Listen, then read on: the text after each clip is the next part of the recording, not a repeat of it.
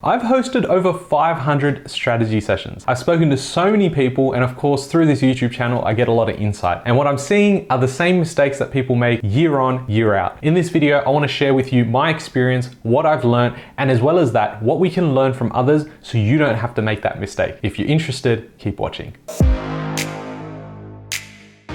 Hey guys, my name is Ravi and welcome back to Personal Finance with Ravi Sharma. If you're new here, smash that subscribe button because I talk about real estate, cryptocurrency, and financial freedom. Now, financial freedom is very important for people because we all want to end up in this position where we have this passive income machine that pays us and then we don't have to go to work because we don't really like work, but we tell ourselves we do, and then we can use that money to live the life we really want. One way we can do that is by buying productive assets like real estate in Australia, use the passive income as well as the capital growth to grow equity to then build out a property portfolio. It sounds super simple, but very, very hard to execute. And that is why only less than 1% of the entire population in Australia own more than six properties. But the reality is, you're probably gonna need to at least have five properties to have a machine that gives you passive income to retire financially free. So you might be watching this and you might have one property, you might be thinking about buying your first property, or you might have a portfolio already and you're looking at how you can trim the fat and make it more efficient. As a machine that we wanna hold long term, we need something that's sustainable, we need something that's efficient, and that's gonna actually meet our goals moving forward. So, the most important thing that we need to know is how do we buy that first property and make sure it's not a dud. Now, one way you can make things easier for yourself is to outsource to the right team. Now, that may be mortgage brokers, that may be an accountant, and that might be a buyer's agent. Now, I'm gonna leave the link in the description below with details to our website as well as a video on there around how we work as a buyer's agency if you're interested in getting that extra help. Having the right people around you that have gone there time and time again will definitely make it easier for you when you're buying your first property. What I've seen so far is that people that go out there and they try guesswork to go and buy their first property, that's traditionally when they've made a mistake. I've spoken to some people who've gone out and bought a property because their parents or their uncles told them that it's a good area, you should buy something, and because it's in Sydney, it should grow. Most likely go into the Western Sydney suburbs, buy an apartment, and think, hey, well, this is great because I can live here for six months, don't have to answer to my parents, and then I've got an excuse to actually move out. Plus, I have an investment property, which in Sydney means it goes up. And that's unfortunately not the truth. If we look back even before the pandemic kicked in, you've had areas with high amounts of supply, but unfortunately, we would rather listen to some random uncle or our dad who did this like 50 years ago instead of actually looking at real data and potentially outsourcing that. The basic law of economics is a good place to start. When you see there's more demand than supply, you're probably in a good space. But that can change. We're in a volatile market, and now we're seeing demand destruction. With interest rates going up, it's very difficult to use the same things that worked a year ago to now use the same set of data as well as the same set of tools to think, hey, this could work as well. You've then got other people trying to sell you a course to say, say, well, you know what, you don't need a buyer's agent, you can do this yourself, and this is how. but the reality is, if you don't know the tools and you don't know how to do this, on top of the fact that you don't even have time, that's probably when it's a good idea to outsource these things. Just like I would love to learn about how to do dentistry as well as fix my car, I personally don't have a passion for it, which means my studying and practical knowledge will only take me so far. I would rather go out to people that actually love this sort of stuff and they're gonna go the extra mile. So, one of the first things I learned very early on is to know when there's a salesy pitch and there's not a salesy pitch. You're going out to this live property event and you see them selling you stuff like house and land packages as well as off the plan properties. I would say steer away. Now, I can't give you financial advice. I'm not a financial advisor, but I do have about eight years of active experience in investing in real estate. On top of that, I did research for about four years before that. I have a bit of an understanding of what to look out for, especially when you're in this industry. The real estate industry here in Australia is pathetic. The amount of regulation that goes into it is next to nothing, and that's where you breed bad operators. Now, there are a handful of good operators, but you have to be careful. I know plenty of people that have been scammed and they lose tens of thousands of dollars. That's hard earned money that you've put away thinking that you can trust someone,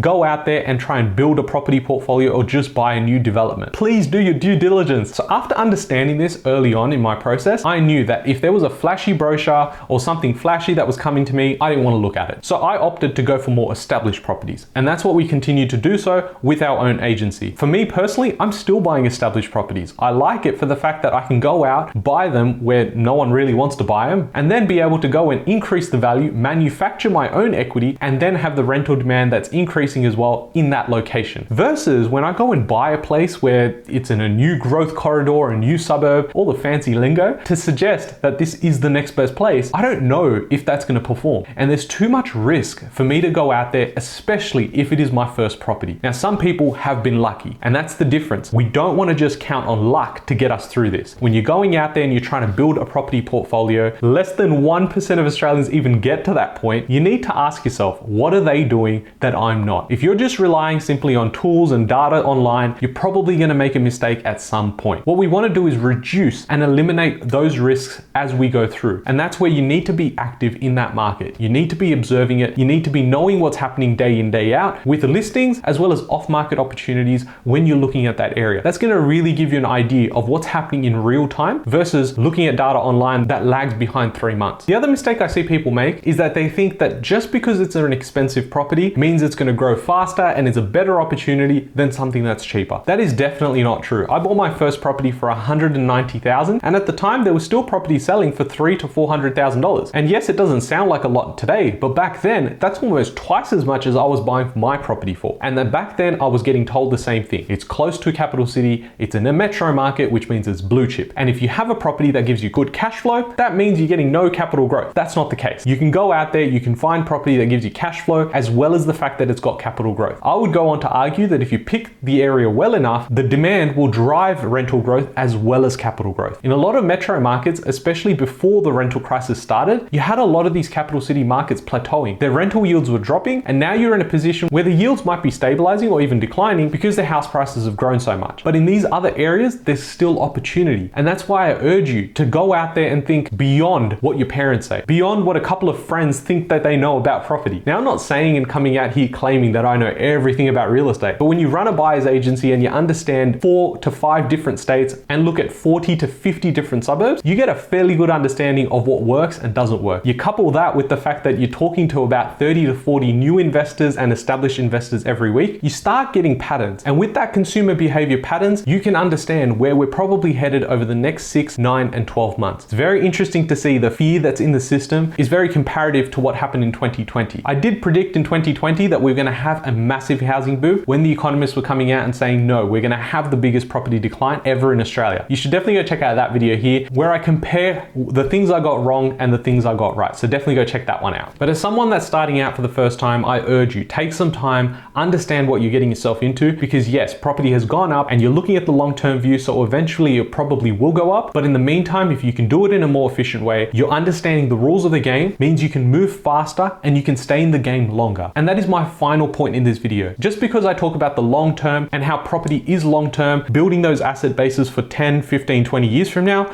doesn't mean you can't be fast with your hands. You can go out there, build real estate portfolios fairly quickly if you know what you're doing. Going out and buying a property under market value, going out there and ensuring that you know you've got borrowing for your next two or three properties means that you're setting yourself up for success. You're not just going out there hoping that things work out for you and then ultimately get to two or three properties and get stuck. If you are interested in getting more help, there's a link in the description below. If you enjoy these videos, then definitely smash the subscribe button and I urge you guys to check out the other ones. I'll catch you guys in the next one. Thanks guys.